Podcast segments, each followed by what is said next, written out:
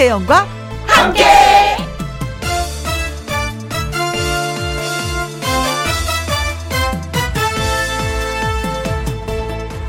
오늘의 제목 좋은 일만 기억할 수는 없을까? 이기적이라는 말 별로 좋은 말은 아니지만요. 사람의 기억력만큼은 이기적이었으면 좋겠어요. 좋은 일, 아름다운 일, 고마운 일은 오래오래 기억하게 하고 속상했던 일, 슬픈 일, 분노할 일은 새카맣게 잊어먹게 하면 참 좋을 텐데 말이죠. 좋은 일만 기억나게 하는 법. 누가 이걸 연구하면 노벨상이라도 드리고 싶습니다. 사실 좋은 일만 기억한다? 이거 너무 이기적일 수도 있습니다. 그런데요, 그렇게라도 나 자신을 위하고 챙기지 않으면 세상살이가 너무나도 버거울 것 같아서요. 그래서 좋지 않은 일은 물로 쓰고 좋은 일은 돌에 새기라고 했나 봅니다. 그런데 중요한 건 좋은 일을 기억하기 전에 먼저 만드는 겁니다. 전하, 신에게는 아직도 토요일 오후와 일요일 하루가 남아 있어 합니다. 좋은 일할 시간도 참으로 많사옵니다, 전하.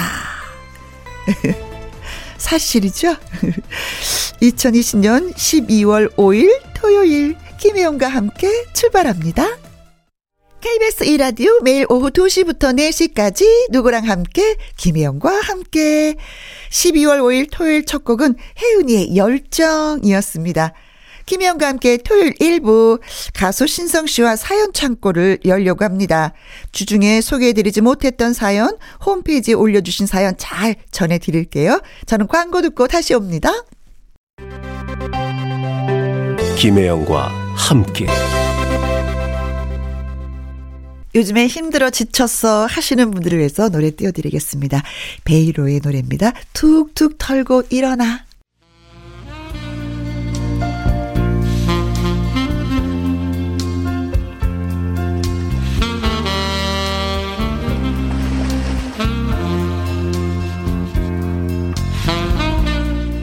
주말에도 애청자 여러분이 보내주신 사연을 전해드립니다. 김혜영과 함께 사연 창고 문을 엽니다.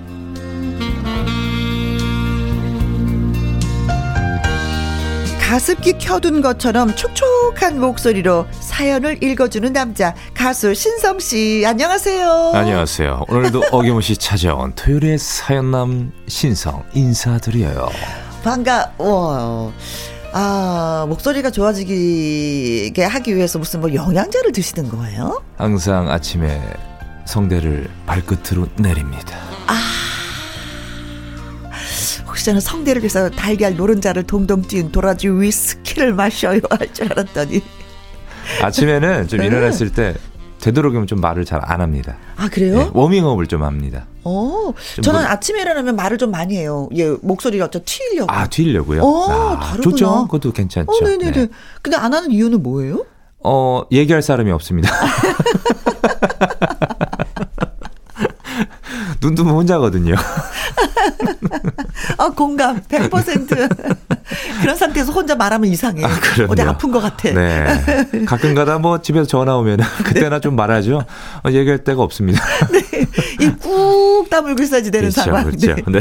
혼자, 그래도 혼자 가끔 말하잖아요. 아, 밥이나 한번 먹어볼까? 텔레비전을 틀어볼까? 라디오를 한번 들어볼까? 이러면서 혼자는 얘기하게 되죠. 아, 배고프다. 어, 그렇지. 뭐 먹어야 되겠다. 네. 그래서 좀 집에 있다 보면 좀 외로워 서 어, 음. 어, 주변에 있는 뭐 지인들한테 좀 통화를 한다거나 하는데 네. 너무 자주 하다 보니까 안 받더라고요. 남자가 이렇게 말이 많냐고. 그래요. 신성 씨를 보면 이렇게 무뚝뚝한 스타일이 아니라 사분사분은 네. 상대방의 얘기를 잘 들어주고 또 같이 대화하는 걸 좋아하는 스타일이어서. 네. 근데 저는 오늘 이렇게 문을 열고 들어가 깜짝 놀랐어요. 왜요? 우리 혜영 누님은 혜영 동생인 줄 알고. 그렇죠. 제가 오늘 꽃단장을 좀 어, 상당히 꾸미고 오셔가지고 어 다른 분이 앉으셨나? 뭐, 어, 여, 뭐 근데 약간 고개를 숙이셨을 때 현숙 선배님 오셨나 했는데. 아, 좀 비슷하셔가지고. 네. 네. 같은 미용실에 다녀서. 아, 네. 그래요? 헤어스타일이 메이크업이 똑같아요, 진짜. 아, 네. 그냥 바로 그냥 훌라, 훌라, 훌라, 훌라, 훌라, 훌라. 훌라. 아유, 그래요. 자, 고맙습니다. 예쁘게 봐주셔서. 아유, 메이크업을 좀 해야 되겠네. 이렇게 칭찬도 듣고, 네, 네, 좋습니다. 자, 여러분이 홈페이지에 올려주신 사연, 그리고 주중에 소개해드리지 못했던 사연, 가수 신성 씨와 주말에 전해드립니다. 네. 신성 씨가 먼저. 네. 사연은 신동휘님의 사연입니다. 아, 저랑 좀 비슷하네요, 이름이. 네. 그러게요. 안녕하세요. 저는 스스로 자체평가를 내려보자면, 누가 봐도 학생은 절대 아니고, 네. 그렇다고 아저씨라고 하기엔 좀 미안해야 할 그런 평범한 청년입니다. 청년? 네. 외모도 성격도 딱 대한민국에 어울리는 그런 남자인데요. 음, 기본. 저는, 어, 저를 부르는 누나의 애칭 때문에 고민입니다. 제가 늦둥이거든요. 네. 늦둥이를 누나가 업어서 키웠다는 얘기는 너무나 익숙하시죠? 그렇죠. 거기까지는 좋습니다. 그런데 시도 때도 없이 아직도 저를 애기야 라고 부르는 게 고민입니다. 아. 심지어 조카들까지 애기야 삼촌으로 불렸으니 말 다 했지요. 어. 지금이야 조카들이 커서 삼촌 대접 깍듯하게 받고 있지만 문제는 아직도 누나가 저를 부르는 호칭이 어? 하나도 바뀌지 않았다는 겁니다. 애기야. 그렇죠. 어. 그래서 얼마 전에 가족끼리 식사 자리가 있었는데 저를 부르면서 또 애기야 그러기에 아 누나 제발 밖에서만이라도 그렇게 부르지 좀 마. 어? 사정을 했더니 어. 그래 알았어 그럼 우리 강아지라고 부를게 그건 괜찮지 우리 강아지 하면서 제가 너무 귀엽다는 겁니다 어. 아 머리가 지끈지끈 그냥 웃고 말았지만 어. 누나야, 제발 내 말 좀 들어주라. 주라 주라 주라.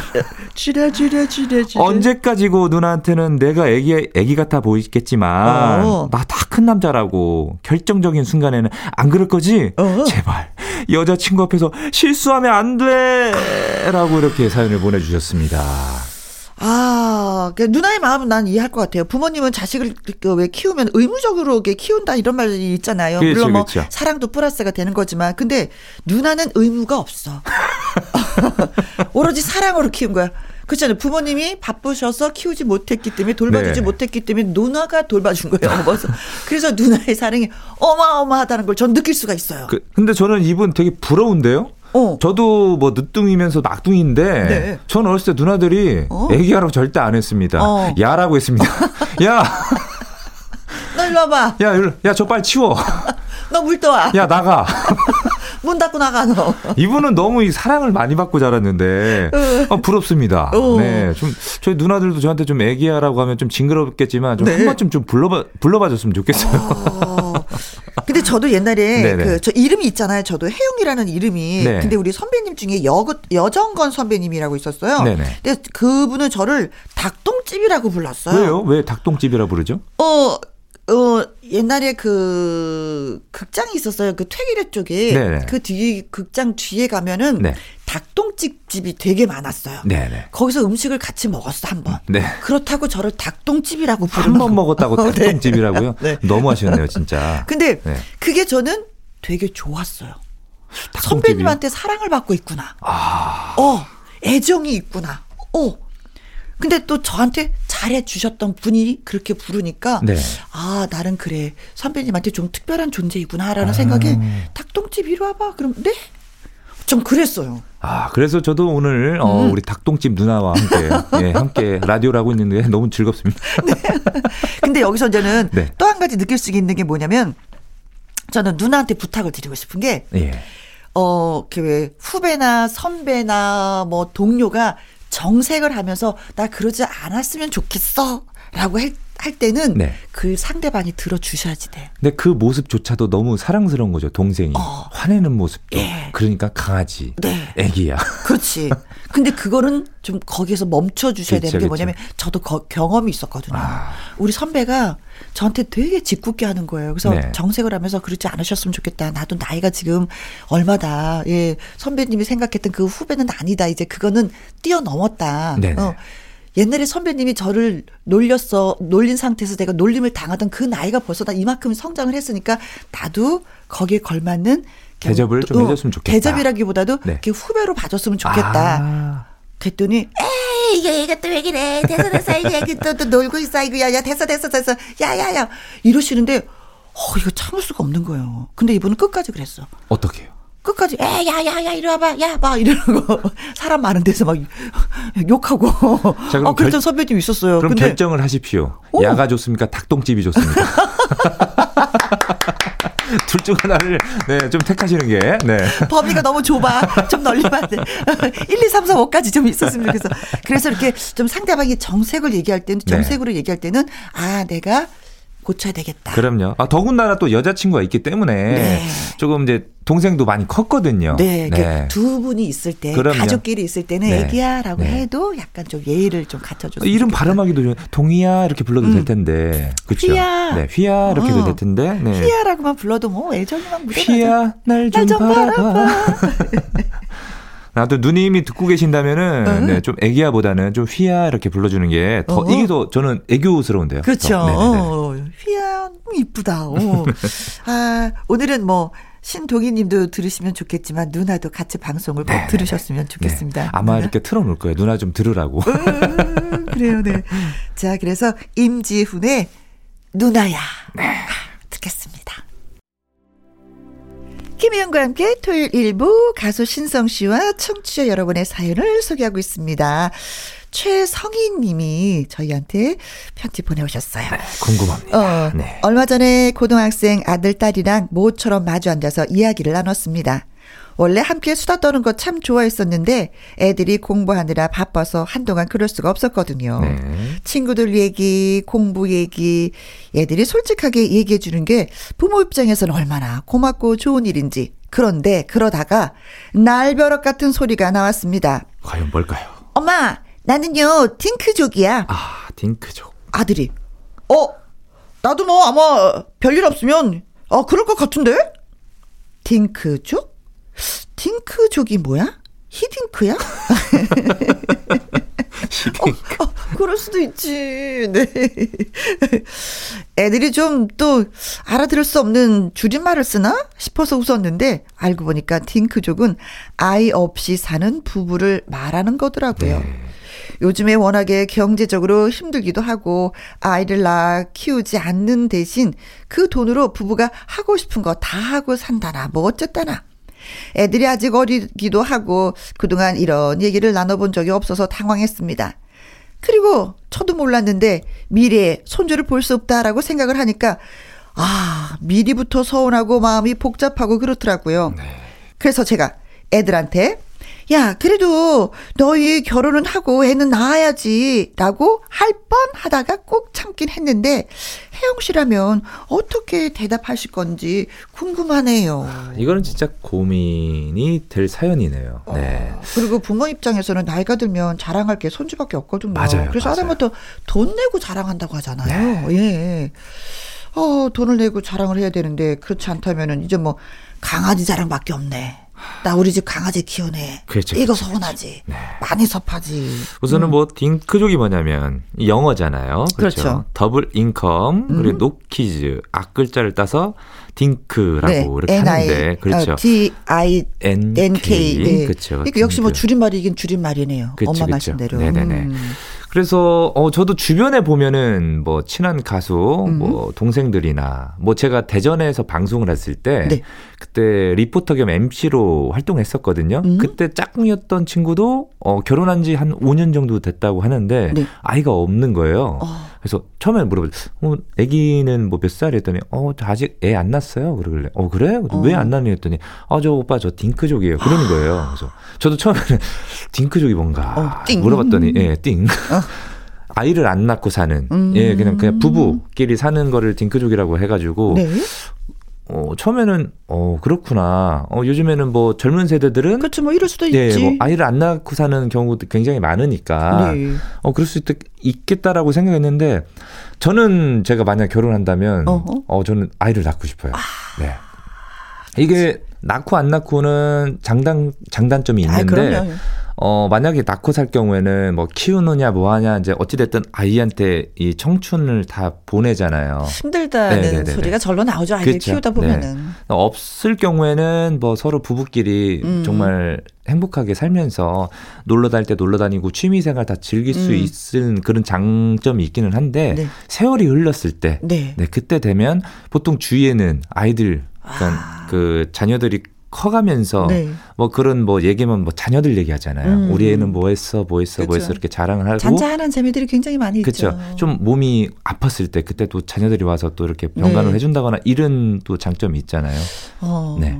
젊었을 때는 잘 모르는데 네, 네. 나이가 들므로 인해서 네. 그리고 또 즐거울 때는 잘 모르겠어요. 가족의 그 중요함을 소중함을. 근데 내가 아프거나 집안에 무슨 일 있을 때 그렇죠. 가족이 한번 쫙 모아주면 그게 그렇게 막 엔돌핀이 나와요. 그럼 저도 가족의 어떻게- 네. 소중함을 진짜 절실하게 느끼는 거죠. 네, 저도 위로 누나가 넷이잖아요. 그래서 집안에 뭔가 일이 있을 때는 다 뭉쳐요. 음. 다 뭉치다 보니까 뭐 매형들도 있고 뭐 조카들도 다 이렇게 뭉치다 보니까 아버님 어, 저희 아버지 생일이나 우리 어머니 생일 때 되면은 북적북적한 그 맛이지. 저도 정말 북적북적한 걸 즐거워요. 네. 좋아하거든요. 네네네. 어. 그래서 저는 제 생각에는 저는 음. 낳고 싶어요. 저는 제가 살면서 게. 후회하는 네. 게딱 한 가지가 있는데 셋째 아이를 낳지 않은 것. 아 그래요? 네. 왜 그러시죠? 아니 그때 셋째 아이를 낳고 싶었을 때 제가 아팠어요 신장 때문에. 음. 그때는 이제 의사 선생님이 출산하면 안 된다고 네네네. 말씀을 해주시더라고요. 그러면 더 이게 악화된다고. 그래서 어. 저는 포기했는데 네. 그게 그렇게 후회가 돼요. 아 셋째 아이가 있었으면 이 녀석이 또 어떤 역할을 하고 우리한테 얼마나 기쁨을 주고 우리가 또 이들과 어, 어떤 대화를 나누면서 같이 이 세상을 공유하면서 살까라는 생각을 굉장히 많이 하는데 네. 그걸 못한 것이 저는 좀 지금은 건강 괜찮으시죠? 예, 예, 예, 아, 예. 네. 많이 좋아졌어요. 어, 근데 독일 속담에 이런 게 있더라고요. 남자가 태어나면 네. 집안채를 짓고 남자아이를 하나 낳고 나무를 심어라. 아, 어, 이런 속담이 있더라고요. 네. 예. 그래서 글쎄 이- 뭐 이, 이게 뭐 딩크족이 좋다 나쁘다는 우리는 말을 할 수가 없어. 본인이 그럼요. 좋으면 하는 네. 거고 아니면 하는 건데 옛날에는 진짜 뭐 후손이 있어야 되고 가문의 대가 끊기면 안 되고 아들이 무조건 있어야 되고 이런 시대는 아니거든요. 그럼요, 그럼요. 그렇죠. 네. 뭐 음. 이거는 뭐 본인들의 자유니까요. 음, 네. 음, 그렇습니다. 네네. 근데 저도 만약에 우리 자식이 그런다면은 네. 어쩔 수 없을 것 같아요. 그래, 네가 원한다면, 그래서 네가 더 행복하고 건강하다면, 어 엄마는 괜찮아 라고 표현을 할 것 같아요. 그러면서도 이분처럼 서운할 것 같아요. 그럼요. 어, 아, 그러기 위해서는 우리가 할 일이 뭔지 아세요? 어떤 일? 부부 사이가 좋아야지 돼. 엄청 좋아야지 돼.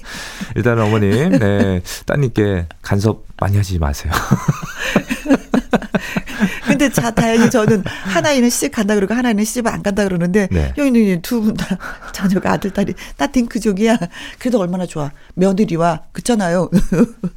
사위는 생기는 거니까. 그럼요. 그것만으로도 만족하셔야 될 것 같습니다. 하여튼 정답은 없는 것 같습니다. 어. 이거 사연에 대해서는. 그래요, 네. 네, 네. 내 마음을 다스리는 수밖에 없어요. 네. 네. 자, 진미령 씨의 노래 듣고 오겠습니다. 내가 난생 처음 여자가 되던 날. 김혜영과 함께 토요일 일부 사연 창고 여러분의 이야기와 신청곡 배달해드리고 있습니다. 자, 신성 씨. 네, 이번에는 심현님의 사연입니다. 음. 코로나19로 혼란스러운 상황에도 어김없이 수능은 끝이 났습니다. 그렇습니다. 이번 네. 수능은 우리 가족에게도 특별한 의미로 다가옵니다. 왜냐하면 하나뿐인 아들이 올해 수험생이었거든요. 저도 자연스럽게 제 수능날을 떠올리게 됐습니다. 음, 수능날 황당한 일도 참 많이 생기잖아요. 그렇죠. 제 친구도 차로 오다가 길이 막혀서 오토바이를 얻어 타고 타고 왔던 애도 음. 있었고 음? 답안지 밀려서 재수한 아이고. 친구도 있었고 배탈이 나서 집중을 못했다는 친구도 있었고 음. 돌이켜 보면 별의별 일이 다 있었습니다. 네. 하도 오래돼서 저도 기억이 잘 안 나는데 끝나고 나오니 어둑해진 하늘, 음. 마음이 허탈하고 좀 슬프기도 하고 그랬던 기억이 납니다. 네. 사실 집에 가서 나 시험 망쳤다고 인생이 끝났다고 막 울었는데 음. 아버지가 웃으시면서 술 한 잔 사주셨습니다. 우리 아들 시험 결과도 좋았으면 음. 바라고 있지만 혹시 그렇지 않더라도 너무 마음 다치지 않았으면 좋겠습니다. 음. 다시 도전하면 되니까요. 두 분도 수능날에 추억이 있으신지 이렇게 심현님께서 사연을 아. 보내주셨습니다. 가슴 뛰었던 것밖에 기억이 안 나는 것 같아요. 가슴 뛴 네. 기억이- 그리고 어 점심 시간에 밥이 너무 차웠어. 아, 차가웠다고. 네. 네네. 그 기억이 너무 강해. 긴장이 되니까 네. 또 1년 동안 준비한 그리고 수능이기 다 때문에 먹지도 못하고 반밖에 먹지 못했었던. 아. 음, 네. 근데 오늘 그때 요 요번에 그 지난 그 목요일 날 시험도 모든 친구들이 다 그러지 않았을까. 그럼요. 예. 더군다나 또 수능 날마다 왜 이렇게 추운지 아, 또 추웠어, 추웠어. 참 신기해요. 네. 그게 이제 집중을 하라는 뜻이죠. 그렇죠. 예, 네, 네. 추워서 이렇게 탁 몸이 이렇게 오들오들거리면서도 딱 여기 집중해라. 네. 잠자면 안 된다. 근데 그 전날 가서 저나 학교에서 어디 위치에 앉아서 시험 볼 것인지 어느 학교로 가지 다 점검을 하잖아요. 네네네. 그럼에도 당황을 해서 어디지? 지각하는 친구들은 꼭 있어. 긴장해서 그래요. 달리고 네. 뛰고 오토바이에 그쵸 경찰차에 동원을 해서 근데 저는 수능에 대한 기억, 그러니까 이 추억이 없어요. 어 왜요? 전 수능을 안 봤거든요. 아 네. 왜냐하면 어 저는 전공을 살려서 음, 음. 제가 이제 그 공고를 나왔거든요. 그렇죠, 그렇죠. 래서 자격증을 따다 보니까 음, 음. 그거를 제가 수시로 네. 아 수시로 제 1차 수시 때 합격이 돼 가지고 시험을 아. 안 보고 대학을 갔습니다. 즐기셨구나. 네네네. 오히려 어, 너네 어떻게 시험 보는지 내가 한번 봐줄게. 네네네. 저는 오히려 뭐 그냥 수능 때 놀았어요. 시험 보러 가지도 않았고 그냥 집에서 놀았습니다. 네네네.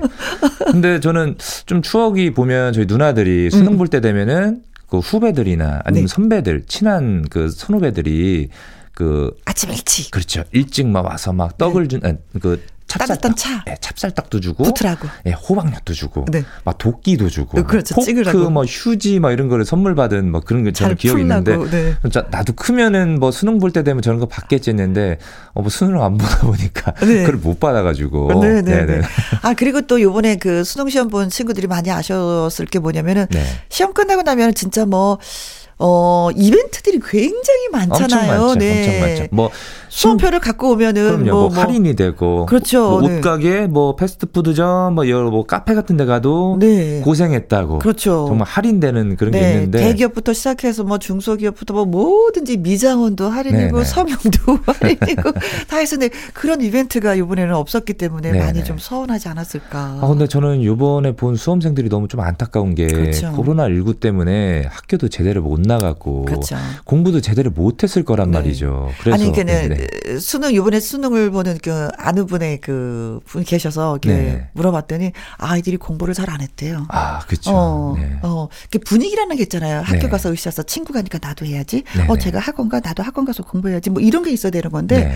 늘 집에서 놀다 보니까 그렇죠.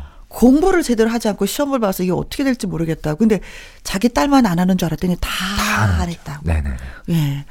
그래서 또 뭐, 뭐, 우리 딸이 안 했는데 다 안 하니까 괜찮아요. 그래서 하고 사는데. 저 그래도 요번에 친구들이 정말 잘 봤을 거라고 저는 믿습니다. 음, 네. 그래 정말 네. 평생 잊지 못할 네네. 2020년의 예, 수능이 그렇죠. 될것 같습니다. 언젠가는 이게 또 추억이 되거든요. 네. 그 친구들도 나중에 나이를 먹었을 때 나 때는 이렇게 됐다. 2020년도에는 네. 코로나 때는 뭐 이런 얘기 하죠. 그럼요. 자, 열심히 예 공부하고 준비한 학생들 그리고 뒷바라지 하느라고 수고하신 부모님들께 박수 한번 드립니다. 아, 네. 자, 그래서 노래 한 곡을 또 띄워드리겠습니다. 네, 이번에 정말 어려운 환경에도 우리 음. 수험생들이 최선을 다했잖아요. 그렇죠. 그래서 최선을 다한 수험생 여러분들에게 모두가 금메달이기 때문에 어? 제 노래 사랑의 금메달 띄워드릴게요. 신성 사랑의 금메달. 금메달. 자, 이번에 만나볼 사연은 이승영님의 사연입니다. 네. 이승영님. 네, 궁금합니다. 저 고민 생겼어요. 요즘 아이들이 강아지를 키우자고 난리가 날, 요즘 우리 아이들이 강아지를 키우자고 난립니다. 아, 강아지. 아이가 동물들을 너무 좋아하거든요. TV도 동물 나오는 예능 프로그램을 가장 열심히 보고 친구 집에 가서도 강아지랑 하루 종일 놀았다고 자랑하고 음. 지나가다가도 길냥이, 길고양이만 봐도 지나치질 못합니다. 어, 이 겨울에 얼마나 추울까? 아빠, 다음에는요, 간식을 사서 갖고 다녀야 되겠어요? 라고 말할 정도로 동물 사랑이 큰 아이입니다.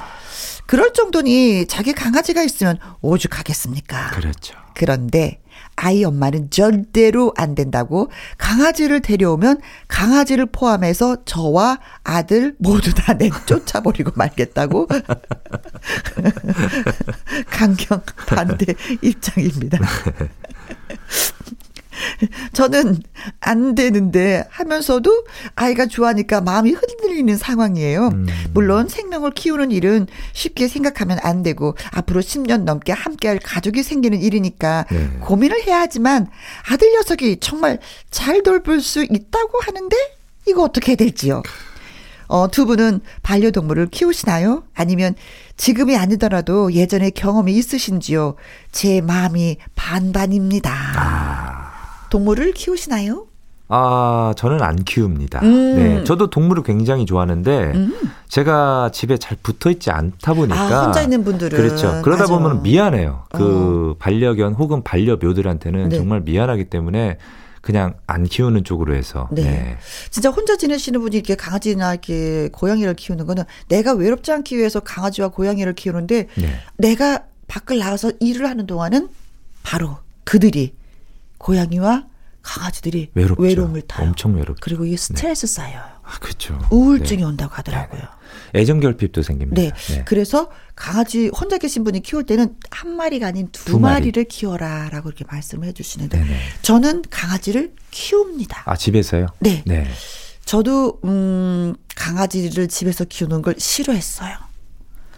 할 일이 많아지고 털이 날리고 아, 그쵸. 신경 쓸 게 많으니까. 네네. 근데 어느 날 딸이 강아지를 데리고 들어와 버렸어. 처음에는 굉장히 싫었는데 적응되다 보니까 예쁘죠. 예뻐, 사랑스러워. 그리고 제일 먼저 부르는 게 밤비야. 네. 왜냐면은 집에 딱 들어가면은 먼저 와서 반겨주는 게 애완견이거든요. 그럼요, 달려오는데 그럼요. 네. 안 이뻐 할 수가 없어요. 막 왜?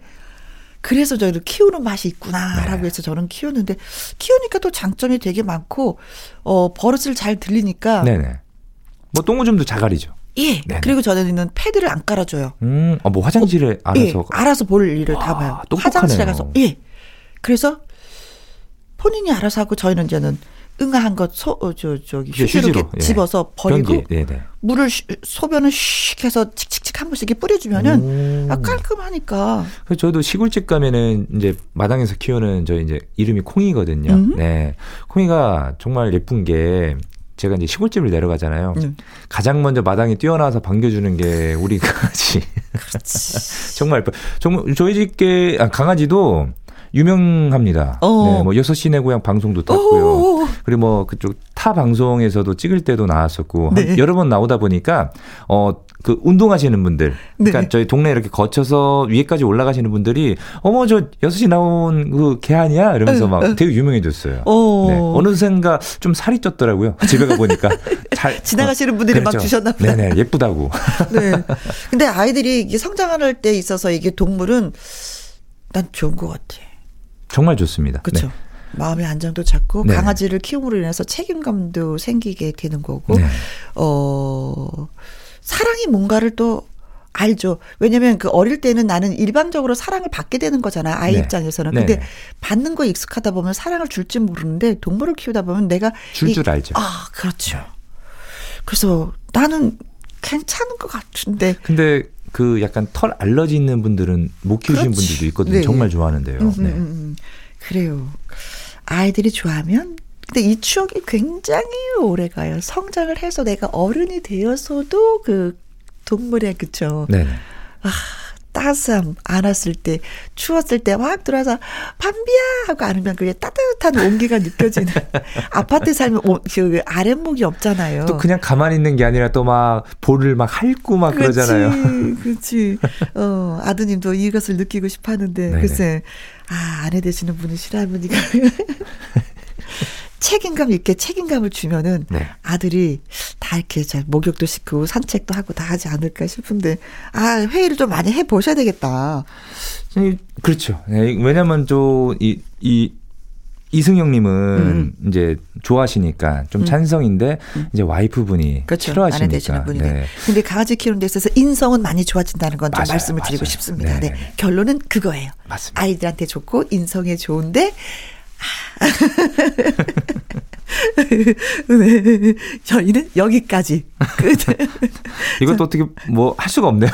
아까 사연처럼. 그러나 네네. 저는 키웁니다. 네. 신성 씨는 키우지 않고 있습니다. 네네. 이유는 혼자이기 때문에. 맞아요, 네. 맞아요. 자, 강소리 씨의 노래로 어, 대신하도록 하겠습니다. 사랑 도둑. 토드. KBS 라디오 김희영과 함께 이제 마무리할 시간입니다. 오늘 사연 소개되신 분들한테 선물 보내드려야 되잖아요. 네, 바로 신동휘님, 최성희님, 이승영님, 심현님에게 저희가 피자, 피자 교환권. 보내드리겠습니다. 축하드립니다. 네. 아. 네. 자, 2부 네. 소개 좀 잠깐 해드릴게요. 네. 어, 아주 특별한 초대석이 마련되어 있는데 오늘의 주인공은요. 작사가, 작곡가, 라디오 진행까지 하신 만능이신 분입니다. 어, 누구시죠? 주현미의 짝사랑, 서른도의 다 함께 차차차, 박남장의 사랑의 불시착, 와. 편승엽의 찬찬찬. 제목만 들어도 다 아는 이 노래들을 만든 히트곡 제조기 이호섭 작곡가님과 와, 우리 함께. 이우섭 선생님. 네. 얼굴 뵙고 가세요. 아우, 네. 네. 뵙기만 해도 정말 엔돌핀이 돕니다. 그렇죠. 선생님. 네. 네.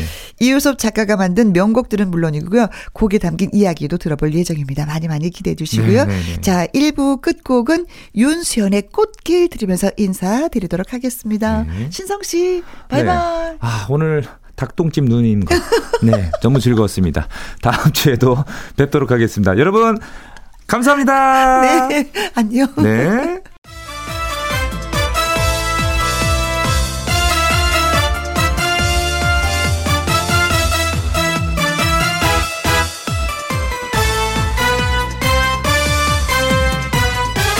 김혜영과 함께. KBS 1라디오 김혜영과 함께 2부 시작했습니다. 제목만 들어도 흥얼흥얼 따라 부르게 되는 노래들이 있죠. 아주 특별한 초대석 오늘은 히트곡 제조기 이호섭 작곡가와 함께 하려고 합니다. 이호섭 작사, 김영광 작곡, 주현미의 짝사랑 듣고 와서 바로 만나볼게요. 김혜영과 함께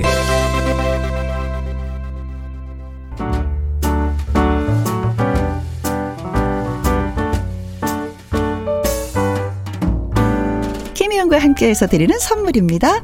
이태리 명품 구두 바이네르에서 구두 교환권, 발효 건강 전문 기업 이든 네이처에서 발효 홍삼 세트, 오직 생녹용 유풍열 건강에서 참진 녹용즙, 프랑스 에스테틱 화장품 뷰티메디에서 아이크림 교환권, 1등이 만든 닭 가슴살 할인 이 닭에서 닭 가슴살 세트, MSM 전문 회사 미스 미네랄에서 이봉주 마라톤 유황 크림, 제이원 코스메틱에서 뿌리는 하이라 고체 앰플, 건강식품 전문 브랜드 메이준 뉴트리에서 더블 액션 프리바이오틱스, 대한민국 1등 건강기능식품 에버콜라겐에서 에버콜라겐 인앤업 플러스, 똑똑한 살균 습관 마샬캡에서 브이실드 살균 소독제와 마스크, 마스크 전문 MSK 인더스트리에서 휴클린 KF94 마스크.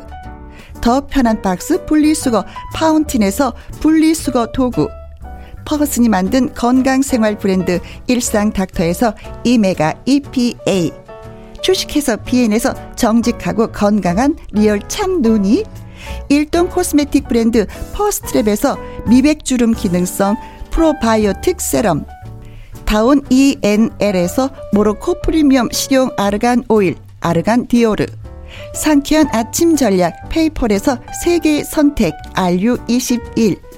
나주 레인 보호팜에서 나주쌀로 만든 현미 쌀국수. 그리고 여러분이 문자로 받으실 커피, 치킨, 피자, 교환권 등등등 선물도 보내드립니다. 오늘 소개할 초대 손님은 두 얼굴의 사나이입니다. 이중적이라는 얘기가 아니라 내강 외유. 겉으로는 부드럽고 매너 있는 친근감. 속에서는 강한 남성이 불끈하고 화산처럼 움직이고 있습니다. 작사가로 시작해서 작곡가로 정상을 밟고 방송 진행자로 그리고 가수로 그랜드 슬램을 달성한 유일무이한 남자 누구냐고요? 작곡가 이호섭 씨입니다. 어서 오세요. 안녕하세요. 안녕하세요. 반갑습니다. 와, 소리를 들으니까, 아, 제가 이런 남자였나. 저도 오늘 처음 깨달았어요. 아, 제가 이런 사람이었나요? 맞아요. 저희는 정답만 얘기하거든요. 어, 어. 저는 그냥, 네. 근데 때로는 어떨 땐 제가 본인이 본인 스스로는 잘 모르지만 옆에 있는 분들은 아는 거 있잖아요. 아. 바로 그거예요. 듣고 보니까 괜찮은 남자였네요. 이런 것도 모르고 세상 우리 집 사람은 오늘 아침에도 저한테 그렇게 구박을 합디다. 근데 더 가까이에서 보면 또 달라질 수도 있어요. 아, 하긴 또 그래요. 우리가 약간 네. 거리를 두고 봐서 그럴 수도 있어요. 네, 맞아요, 맞아요. 네. 어, 근데 진짜 마- 많은 분들이 기억하겠지만 이효섭 씨는 원래 어, 김영과 함께 진행하는 이 시간에 라디오를 또 진행하셨던 선배님이시기도 해요. 어, 맞아요. 제가 이제 오후 2시부터 4시까지 음, 예전에는 이호섭 임수민의 희망가요라는 프로그램을. 오랫동안 인기가 있었던 프로그램이었잖아요. 예, 제가 진행했던 기간이 11년을 진행을 했었더랬는데, 네. 어, 지금 와서 보니까 요 터에, 네, 어? 우리 김혜영 씨가 새로운 아주 우뚝 건물을 빌딩을 올려놓으셨네. 아주 보기 좋습니다. 왜냐면은, 네. 음. 그 집에서 살던 사람이요. 그 동네를 지나가다가 옛날 자기 살던 집을 바라볼 때 막 이렇게 초라하게 이렇게 있으면 참. 보기가 안 돼요. 네. 안 좋아요. 근데 잘 돼 있어가지고 지금 새로운 건물이 탁 올라서 있으니까 네. 그래도 제가, 네, 마음이 그래도 흐뭇합니다. 아이고, 정말 고맙습니다. 네. 축하드리고, 어. 네, 장족의 발전이 있으시길 바랍니다. 네. 네, 저희 두 사람은 오래전부터 우리가 알고 있었어요. 그렇죠? 그렇죠. 네. 제가 희망가요 진행할 때도 그때 특집 할 때는 우리 김혜영 씨가 또 와서 네. 우리 방송에 출연을 해 주셨고 또 김혜영 씨가 강석 씨하고 진행하던 저옆 그렇죠. 동네 프로그램에서는 그렇죠. 또, 또 고정 제- 출연으로 어, 하셔서. 제가 예. 또 고정 출연을 해서 가서 또 네, 품앗이를 하고 네. 참 우리가 이웃 동네끼리 왔다 갔다 잘했습니다. 네. 아니, 그때도 정말 프로를 빛내 주셨던 예, 분이 바로 이효섭 예, 씨였습니다. 아이고 저야말로 영광이었죠. 또 이렇게 만나서 너무 좋고요. 어, 초대석 시작하기 전에 주현미의 짝사랑 저희가 노래 듣고 왔거든요. 네. 이 노래도 작사를 하신 거예요. 그렇죠. 제가 처음에는 작곡을 하려고 가요계에 들어왔다가 네. 어, 한 5년 동안 제 곡을 아무도 써줄 분이 없어서 음, 이러다 보니까 나중에는 이제 입을 것도 먹을 것도 다 떨어져서 음. 한뭐 3일도 굶고 5일도 굶고 이렇게 계속 가난한 생활을 하다 보니까 안 되겠더라고요. 네. 원인이 뭘까 생각해 보니까 작곡가는 그때 너무 막 기라슨 같은 분이 많으셨어요. 근데 작사가 쪽을 보니까 한 10분 정도만 이렇게 젖히면 어떻게 제 몫이 있을 것 같아. 네. 그래서 작전상 작사가로 우회를 했는데 그게 이제 에, 성공을 한 것이죠. 네. 딱 떨어진 거였어요. 예. 바로 제 첫 출세작이 바로 이 짝사랑입니다. 네. 근데 그냥 출세가 아니라 빅히트. 네. 하늘을 찔렀잖아요. 네. 어, 주현미 씨가 그때 인기가 워낙 많아서 음. 저는 주현미 씨가 낳아놓은 그 돌다리를 그냥 그냥 공짜로 그냥 이 세상에 공짜는 없어요. 네, 네. 네. 자, 주연미의 짝사랑이 그렇게 빅히트를 하고 나서 네. 또 문희옥 씨를 만났어요. 어, 문희옥 씨가 이제 먼저였고요. 네. 어, 아, 사투리 그렇구나. 디스코를 이제 에, 먼저 냈는데 보통 일반인들은 음. 그렇게 생각해요. 짝사랑하고 난 뒤에 이제 이그 문희옥 씨 만났다고 이렇게 어, 얘기를 많이 합니다.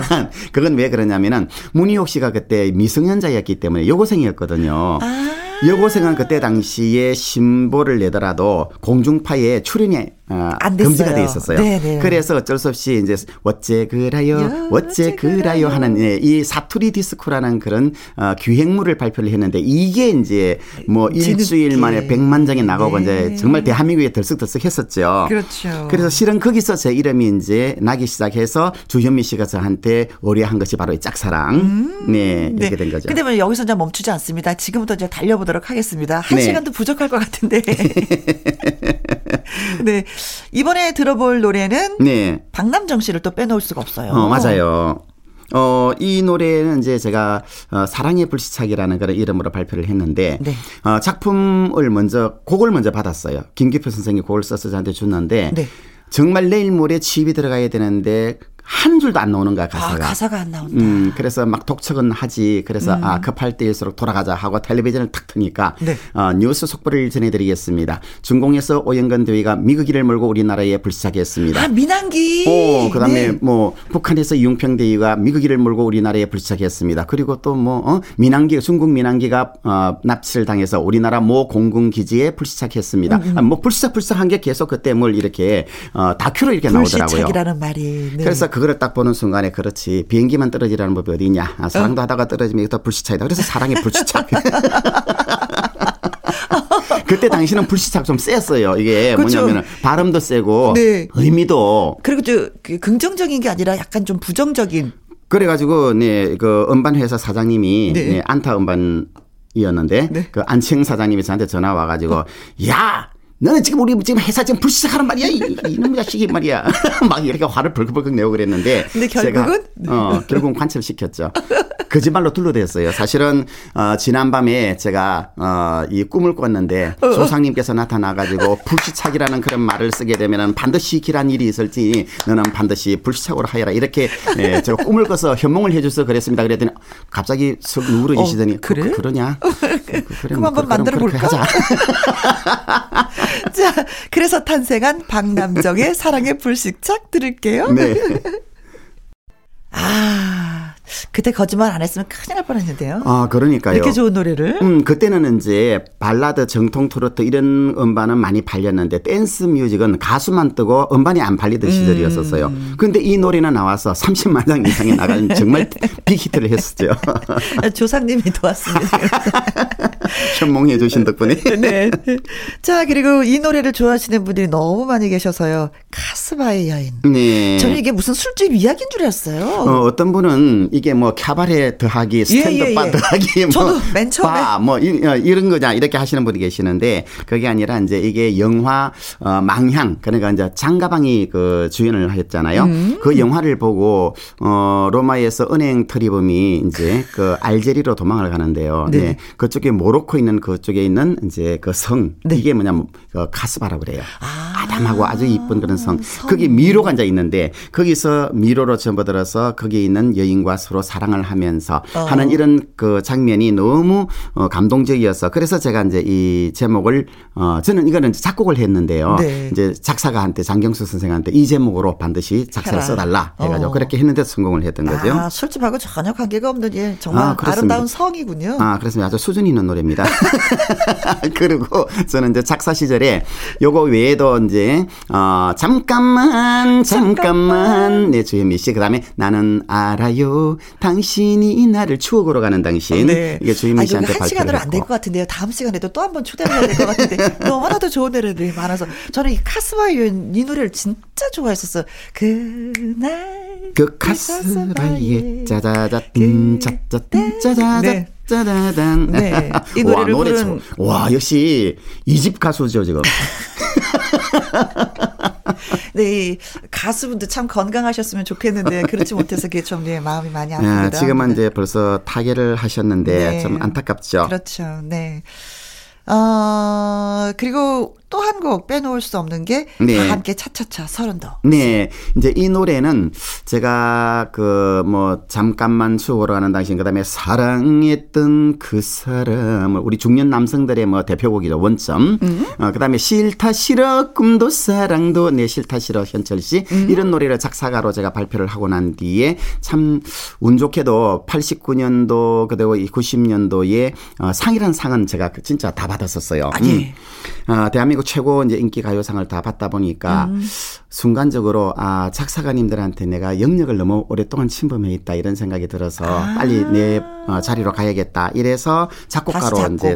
다시 이제 환원을 했죠. 그래서 낸 노래가 바로 다 함께 차차차인데 네. 이 노래는 어 선곡부터 시작해서 편곡 그다음에 음악 들어가고 녹음 그다음에 에, 믹싱까지 딱 3일 만에 다 완성해 버린 그런 노래였었습니다. 근데 어떤 노래들은요, 진짜 예. 막, 아, 몇 개월이 지나도 나오지가 않아요 하는데 또 순간적으로 호로록 하고 나오는 분들 도 있어요. 어, 그럼요. 이 노래는 사실은, 어, 제가 곡을 미리 만들어 놨었는데, 아하. 새벽 2시에 막 누가 막 대문을 쿵쿵 차요. 네. 이사장 선생 그래요. 나가보니까 서른도 씨하고 그때 이제 결혼 막 하려고 했던 이수진 씨 어, 부인이자. 부부. 어. 어, 그때 연애할 때인데, 우리 집을 찾아봤어요. 아, 자고 있는 사람을 두드려 깨워가지고 공내나라는 거예요. 어. 그래서 잠에 반쯤 취한 채로 노트 들고 혼, 혼자서 흥얼흥얼 하다가 든든해 다 함께 차차차 거기에 차차차만 딱 붙어 있었어. 네. 그러더니 바로 이 노래요, 이 노래, 이 노래 합시다. 아, 바로 이러는 거예요. 새벽 2시에 와가지고, 네, 갑자기 그냥 헐걸 읽어가지고 밑에서 네, 뿌리를 뽑아가지고 나간 노래가 바로 이 노래예요. 아, 그러셨구나. 예. 네. 그러면서 이제 작사도 하고 작곡도 하고 네. 함께 했었던 노래가 아, 그래서 이제 작사는 이때부터는 안 합니다. 저희의 첫 아, 그래요? 예, 뭐냐면은 제가 작사를 할 때는 작곡을 반드시 다른 분한테 맡기고 그다음에 제가 작곡을 할 때는 작사를 다른 분한테 맡겨요. 음. 아. 왜냐하면 제가 혼자 작사 작곡을 다 하게 되면은 작품의 그 어떤 영역이 이렇게 굉장히 좁아지더라고요. 그래서 다른 분의 생각을 같이 여기 얹어야 제 네. 작품의 영역이 넓어지기 때문에 그래서 이 노래는 김병걸 선생이 작사를 했습니다. 제가 작곡을 하고. 어, 사실은 그 능력이 작사 작곡에 능력이 있는 분이 나눈다는 거는 참 어려운 일이거든요. 같이 어 이렇게 더불어서 작품을 만들어야 작품의 그 질도 좋아지고 또 넓이도 아. 넓어지고 그다음에 대중적인 그런 포용력도 넓어진다는 걸 제가 일찍 깨달았기 때문에 그래서 아. 그럴 수 있었던 것 같습니다. 아까 소개한 앞부분에 소개한 거에 한 마디만 더 참 음. 괜찮은 사나이. 그렇죠. 이것도 예 포함시키고 싶네요. 생각해 보니까 이제는 동의를 할 수 있을 것 같기도 하고. 자, 그래서 이호섭 작곡 김병걸 작사입니다. 서른도에 다 함께 차차차 듣고 올게요.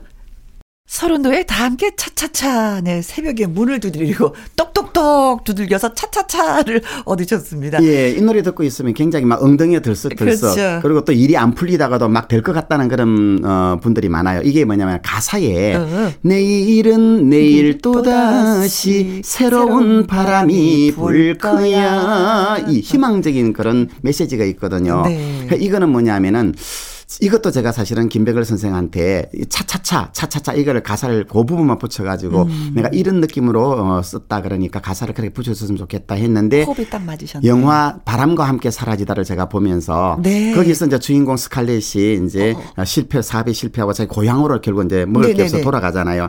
그때 자기 그 밭에 있는 거기서 무를 무반. 하나 어, 예. 빼가지고 탁 깨물다가 갑자기 이제 울음을 터뜨리면서 어, 어, 내일은 내일은 어, 내, 어, 이제 내 고향 타러 가자. 응? 어. 내일은 내일에 어, 태양이. 태양이 뜰 테니 하는 명대사가 나오잖아요. 네. 이거를 패러디한 거예요. 아. 내일은 내일 또 다시 새로운 바람이 분다. 오늘은 후덥지근하지만은 내일은 신선한 바람이 불어오니까 지금 코로나로 해서 여러 가지로 어려움을 겪고 계시는 네. 애청자 여러분 내일은 반드시 새로운 신선한 희망의 바람이 불어올 겁니다. 오늘 요 언덕만 넘어서자고요. 네. 다 함께 차차차가 바람과 함께 사라지다였네요. 예, 다 어. 그런 데서 다 테마가 다 어. 되고 그렇게 했습니다. 네. 작곡 데뷔곡이 다 함께 차차차부터 시작을 해서 그동안 몇 곡이나 만드셨어요? 기억을 하시나요? 음, 작년에 이제 제가 아, 음. 그 어떤 상을 제가 이제 받기 위해서 음. 공적 심사를 받았는데 음. 그때 조사를 해보니까 920여 곡을 발표를 했더군요. 아. 어, 지금 현대에 활동하고 있는 작가로서는 굉장히 많이 이제 음. 편수가 많은 편에 해당돼서 네. 참 영광입니다, 저도. 그래요. 그렇게 끊임없이 노력해서 또 멋진 곡들이 발표가 되고 그래서 그걸 그 노래를 듣고 우리가 힘과 용기를 그리고 희망을 얻어서 정말 개인적으로는 고맙고 감사해요. 아유, 저, 저 노래를 어, 애지중지 해주시는 우리 음. 국민 여러분께 오히려 저는 어, 단 밥을 얻어먹고 있어서 항상 이 밥값을 어떻게 해드려야 우리 국민 여러분께 보답을 할까 그 생각만 하고 있습니다. 네. 자, 이어서 또, 어, 아까 저희가 이제 맨 처음에 소개해드릴 때 편승엽 씨의 찬찬찬이 예, 소개가 됐었는데 이 노래도 좀 얘기를 들어봐야 될 것 같아요. 예, 이 노래는 어 제가 상당히 투자를 많이 한 그런 노래예요. 아 그래요? 어 원래 이제 저 어, 목포 지방에서 난영 가요제가 열리고 있죠. 있잖아요. 예. 네, 그 방송 주관사에 제가 심사위원으로 갔었는데 음. 어떤 사나이가 출연을 했습니다. 그 엔트리로. 음. 그런데 목소리는 굉장히 미성인데 조금만가 좀 부족한 듯 해서 떨어뜨렸어요. 어. 그런데 뒤풀이 때내 옆자리에 앉았단 말이에요. 네. 근데 그때 나온 메뉴가 뭐냐면은 그 흑산도에서 민가에서 사귄 홍어였어. 홍어. 홍어. 어. 홍어. 그죠 이거 왜 네네. 찜. 네. 너무 독해가지고 눈물이 막, 막 이렇게 그리고 입 천정이 다 벗겨져 버리대요. 그 정도로. 음. 그런데 이제 그걸 그래도 억지라도 먹고 있는데 편성엽 씨가 갑자기 네프킨을 탁 싸더니 응? 선생님이 좀 닦으세요 해. 어. 어 나는 이제 소스가 묻은 줄 알고 썩 닦았더니 어. 코피가 터져가지고 선혈이 낭자한 거예요. 어, 제가 그럴 수가 있어요? 예, 이 노래요. 코피까지 터트려 가면서 쓴 노래입니다, 이게. 어. 그래서 그분이 누구냐면 편승엽 씨예요. 그래서 그분하고 얘기를 하다 보니까 지금 신곡을 찾고 있다 그래. 음. 그래서 내가 이제 사실은 어 그때 4대 천왕이라고 불리는 분 중에 한 분한테 이 노래를 주려고 내일이면 그게 이제 갈 텐데 네. 오늘 저녁에 마음이 바뀌었어. 전 아 전화가 왔어요. 선생님 곡 있으면요. 그래서 가만 생각해 보니까 아, 4대 천왕 그분은 나비야 나비야를 불러도 히트나는 분인데 음. 에? 이런 노래는 그러면 이 시민 가수들한테 줘야 되겠다 해서 음. 보내서 취입을 했어요. 네. 그런데 1년이 지나도록 취입은 했는데 음반을 회사에서 안 내주는 거예요. 어. 그래서 왜 안 내주냐 그래서 내가 이제 그 회사 사장님한테 여쭤봤더니 이 선생 요즘 감각이 좀 떨어진 것 같아. 이게 노래가 좀 이상하잖아.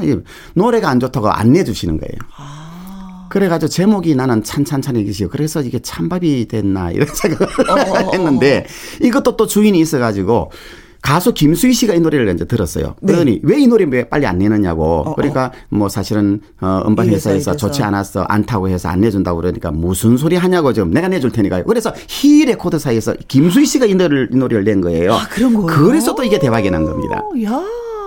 찬밥 신세 1년 이상 되- 겪었습니다. 이 시간에도 찬밥 신세가 되고 계시는 여러분, 여러분도 용기 내십시오. 이렇게 1년 후면은 또 대박 날 수가 있습니다. 누군가가 진가를 알아줍니다. 예. 네. 편수교배 찬찬찬 듣겠습니다. 김희영과 함께 토요일 2부 아주 특별한 초대석 이효섭 작곡가와 함께하고 있습니다. 어, 이효섭 씨는 개인적으로 고마움을 표현해야 할 가수들이 참 많다는 생각이 들어요. 어, 그럼요. 예. 예. 그분들 인- 인생에 있어서 출세곡들을 많이 참 만들어줬죠. 음, 제가 만들어 드린 것도 있지만은 네. 저는 오히려 좋은 가수를 만난 덕분에 어, 정말 볼, 볼품 없는 제 작품이 어, 이렇게 꽃을 활짝 피웠다 이런 생각을 하거든요. 음. 네. 어, 저는 작품을 만들 때 에, 우리 동양화를 열 봅니다. 그래서 작품 내용을 음. 100%로 이 화폭에다가 다 그려놓지 않으려고 해요. 한 70% 정도만 그려놓고 예. 나머지는 여백으로 비워놓는데 그 여백은? 누구 담당이냐면은 가수가 자기의 개성으로 그 노래를 재해석해서 네. 그래서 거기다가 또 가수가 그림을 그려넣도록 이래서 여러 사람의 특징과 그리고 개성과 장점들이 어우러져서 저희의 작품 하나가 만들어지도록 이렇게 저는 항상 하거든요. 네. 그래서 이렇게 보면은 오히려 제 작품을 정말 멋있게 해석을 해가지고 그리고 이렇게 연기를 해준 우리 가수들이야말로 저희의 곡을 어, 이렇게 살려준 그런 생명의 은인이죠. 아유, 가수분들이 이 말씀 들으면 너무 좋아하시겠네. 아. 네. 근데 진짜 욕심이 많으세요. 그리고 또 능력이 있어. 욕심을 부려도 될 만큼의. 본인이 마이크를 잡을 생각은 어떻게 하셨는지. 음, 원래 이제, 어, 제가 그 가요인이 되기 전에는 네. 가요인을 할까 아니면은 스포츠 중계를 80년도부터 이게 이제 칼라 텔레비전이 방송되면서 예. 그 프로야구가 생겼잖아요. 그렇죠. 예. 81년도에 생겼어요. 아, 그리고 야, 이제 우리. KBS의 전설적인 이제, 어, 중계 방송 아나운서 이광재 아나운서를 제가 어렸을 때부터 너무 좋아했었어요. 아, 아. 특히 그때 이제 결승전에서 그때 차범근 선수, 이혜택 선수 막 한참 할 때입니다. 이제 하프라인 남고 있는 우리 한국의 공격되겠습니다. 자, 두 사람이 내 마크 받고 있습니다. 우리 오른쪽으로 치고 들어오는 우리 한국입니다. 코너 플레이에서 그대로 드리겠습니다. 슛! 해놓고는 없어요. 들어갔는지 말았는지 우리는 전혀 알 길이 없습니다. 이광재 아나운서 한참 있다. 고객이 신동포 여러분 기뻐해 주십시오. 드디어 우리의 대한의 근아들이 뭐 이렇게 막 울면서 들어옵니다. 이거는 중계 방송이 아니라 한편의 드라마예요, 드라마. 그렇죠. 그래서 제가 이광재 아나운서 같은 그런 어, 스포츠 캐스터가 되고 싶어서 어. 그 연습을 했는데 네. 그게 또 하나의 저희의 생업이 또 되더라고요. 나중에 음. 5년 동안 작곡가로 무명으로 지내면서 막 어, 3일도 굶고 5일도 굶고 한 끝에 정신을 잃어버려 가지고 아. 네.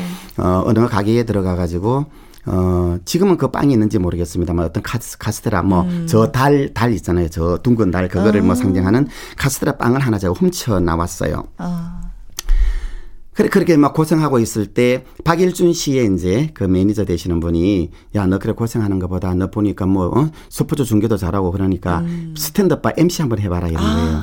그래서 MC를 하게 되는데 거기서 어 이제 예, 객석에 계시는 분들을 이제 소통하는 법과 네. 그다음에 또 참는 것과 인, 인내하는 법과 어, 관중들을 아우르는 법과 이런 것들을 배워서 그것이 나중에 우리 KBS 이라디오의 이호섭 임수민의 희망가요라는 프로그램을 진행하게 되는 진행자로 앉히게 되더라고요. 이 하늘은 나중에 어떤 일을 시키기 위해서 그 앞에 이렇게 다 담금질을 다 시키더라고요. 다 거쳐야지만이 뭐가 예. 또 완성이 돼요. 어느 날 갑자기 이거 한번 해볼래 이게 아니더라고요. 그렇죠. 예. 네. 그래서 그때 당시 에 이제 어 방송인이 되고자 해서 사실은 했던 것은 아니고 92년도에 음. 서태지와 아이들이 들어와서 힙합 댄스 붐이 이제 일어났잖아요. 네. 그래서 뭐 청소년들의 뭐 대통령이라까지 이렇게 예. 일컬어졌는데 그러다 보니까 우리 방송이 저는 좀 아쉬운 게 요즘도 트로트가 이렇게 이제 유행하잖아요. 음. 네. 그럼 트로트 유행하면 또 너나 할 거면 다 트로트로 샥 올려버리고 이렇게 너무 쏠림 현상이 너무 영화도 예. 쏠림이 그좀 강하고 물론 이거는. 이제 뭐 시청자들과 그리고 또 이제 청취자들을 끌어모으기 위해서 어쩔 수 네. 없는 선택이라 하더라도 그래도 방송이 어느 정도 중심축은 좀 잡아줬으면 네, 좋겠다는 네, 네, 생각인데 네, 네. 너무 그때도 쏠림 현상이 많아가지고 어. 트로트가 갑자기 없어져 버린 거예요. 갑자기. 어. 그래서 우리 이 트로트 없는 어, 시대를 맞이해서 그래도 트로트 작곡가로서 내가 뭔가 역할을 해야 되겠다 해서 음. 사실은 저 어, S본부에 네. 제가 방송 데뷔는 S본부로 내가 했거든요. 아. 네, 거기서 이호섭의 이제 트로트 이야기 해가지고 코너를 했는데 그게 대박이 났어요. 그래요. 그러더니 이제 우리가 KBS에서 또 저를 또 데뷔로 또. 오셨더라고요. 네. 네, 이렇게 된 겁니다. 네. 근데 이제 그뿐만이 아니라, 음, 드라마 제목과도 너무나도 똑같은 노래를 만들어서 또 최고의 시청률을 낸 제목이 있습니다. 그쵸? KBS 음. 큰 사랑을 받았던 KBS 드라마 제목이기도 하면서 노래 제목, 이민 넝쿨당? 넝쿨채 굴러온 당신. 예, 그렇죠. 어, 이, 그, 능쿨치 굴러온 당신이 이제 2012년도에, 어, 그 드라마로 만들어져서 네. 정말 최고의 시청률을 기록했던 그런 명작이잖아요. 그렇죠. 어, 그런데 제가 이제 능쿨치 굴러온 당신이라는 노래로 이혜미 씨한테 발표한 것이 2006년도였었어요. 그러니까 6년 전에 제가 이제 발표를 했었는데, 음. 네. 아, 이제 요 제목을 아마 그, 이렇게 예, 인용을 한 것 같은데, 네. 제가 만든 노래들은 희한하게 또 어, 드라마로 많이 만들 어져요. 그 우리 KBS에서 어, 다 함께 차차차도 드라마로 만들어졌잖아요. 네. 그다음에 짝사랑도 또 드라마로 만들어졌죠. 네. 그리고 잠깐만은 어, 퀴즈 프로그램 제목으로 또 잠깐만이 어. 또 이제 사, 사용됐었고, 그리고 최근에는 또 이제 어, 그 케이블 TV에서 이제 어, 사랑의 불시착이 또 어. 드라마로 만들어지고 그래서 제 노래는 대부분 히트한 노래들이 조금 있으면 또 카스바이긴 또 만들어질 거라고 생각하고 삼각관계도 분명히 또 만들어질 거라고 생각하고 예. 네. 자, 그래서 그 자랑스러운 예, 최고의 시청률을 어, 자랑했었던 이혜미의 넝쿨채 굴러온 당신 듣겠습니다. 김희영과 함께 아주 특별한 초대석 오늘은 작곡가 이호섭 씨와 함께하고 있습니다. 김연자 씨의 인연을 또 이게 빼놓을 수가 없는 거예요. 그렇죠. 네. 참 우리가 아 인연이라는 것이 얼마나 소중하냐 하는 것을 이 노래로 해서 제가 이제 에, 깨닫게 되는데 김연자 씨가 일본으로 가기 전에 네. 어, 그러니까 지금으로부터 한 30, 한 5년 전입니다. 어, 그때 이제 오리엔탈 레코드사에서 그때 네. 이제 수은등이라는 노래를 발표를 하고 노래의 꽃다발이라는 그 아. 메들리를 수- 어, 저 김연자 씨가 발표해서 큰 사랑을 받고 있었어요. 그때 어, 오리엔탈 레코드 사장님이 저한테 그 임- 김연자 씨를 위해서 곡을 하나 써라.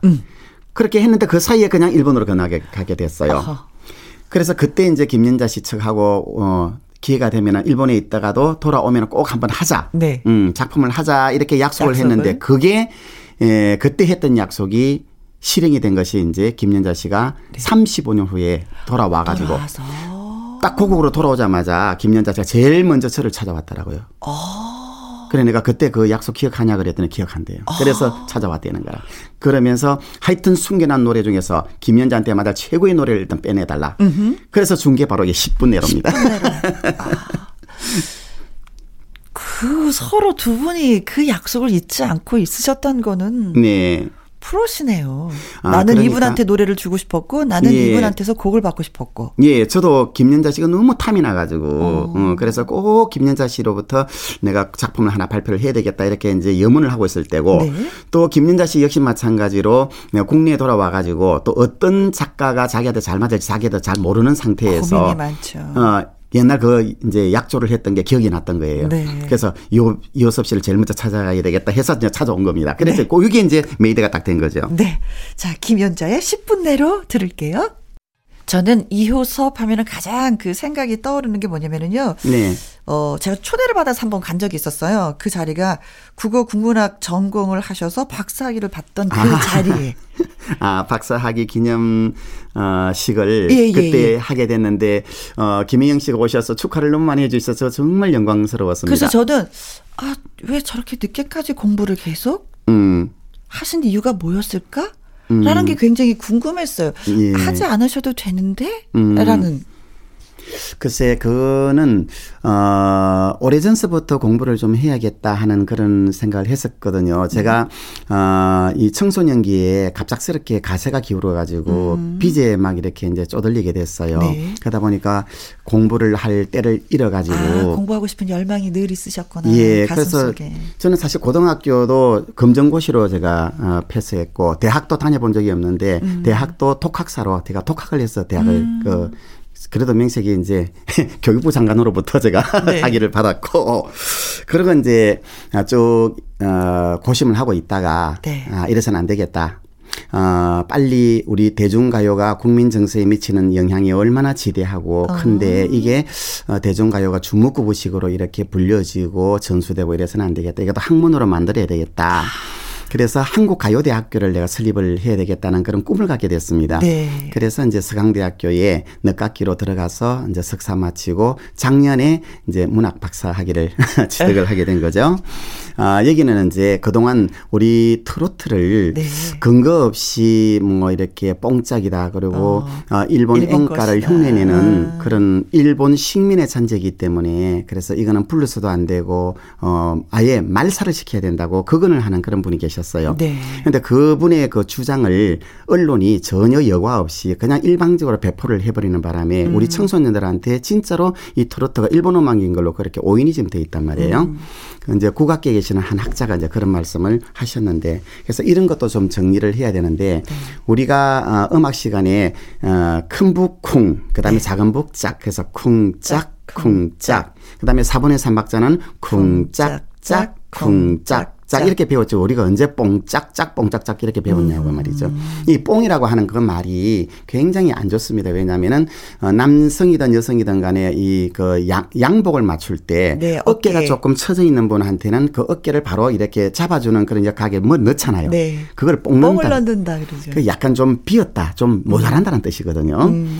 그 다음에 또, 어, 그 향정신성 의약품 네. 어, 그리고 조금 이렇게 예? 눈이 풀려 있는 사람들, 그 필로폰을 이제 우리가 히로뽕 히로뽕 이러잖아요. 음. 네, 네, 그것도. 그래서 이것도 뽕 맞는다는 말로 표현합니다. 또 더더구나 참을 수 없는 것은 여성들에게 대해서는 정말 씻을 수 없는 모욕적인 욕이에요. 음. 그리고 이게 뭐냐면 왜 또 하필은 뽕이라고 했을까 보니까 일본 국호가 음. 네 니혼인데 이렇게 좀 강하게 하기 위해서 니뽕 니뽕이란단 네, 말이에요. 네, 네, 네. 그래서 그 자연스럽게 일본 음악에다가 이렇게 연결시키고자 하는 음성학적인 그런 어떤 저희가 있지 않냐 이런 생각이고 음. 그래서 이 끝에 노래하는 그런 창법도 이제 어, 학문화 시켜야 되겠다 해서 네. 최근에 이제 가요 그러게요.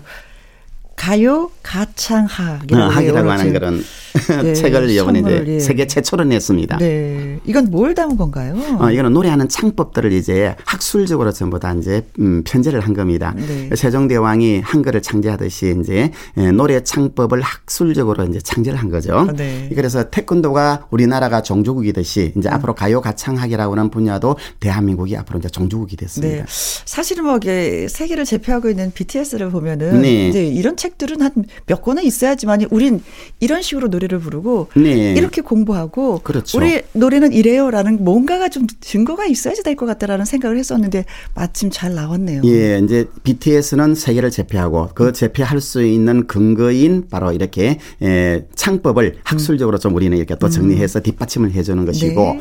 이제 내년 초에는 어, 지금 제가 국문학을 전공한 이유는 대중가요 또 작사론도 밥 딜런 같은 분은 네, 대중가요로 그쵸. 무- 노벨 문학상을 네, 받았잖아요. 그래서 이것도 어, 대중가요 작사론도 이제는 학술적으로 편제가 돼야 된다 해서 음. 지금 한참 그 어, 작업을 하고 있는데 내년 1월 초면에는 이제 어, 대중가요 작사론을 세계에서 처음으로 또 책으로 또 내게 됩니다. 네. 작사 작곡으로 그냥 머무는 것이 아니라 기록을 남기시는 거네요. 총 정리를 하셨네요. 우리 가요를. 네, 이게 제가 이제 어, 저를 제 곡을 많이 불러주셔서 저를 아. 이렇게 포동포동 살찌워 주신 우리 국민 여러분께 밥값하는 그런 일이라 생각합니다. 네.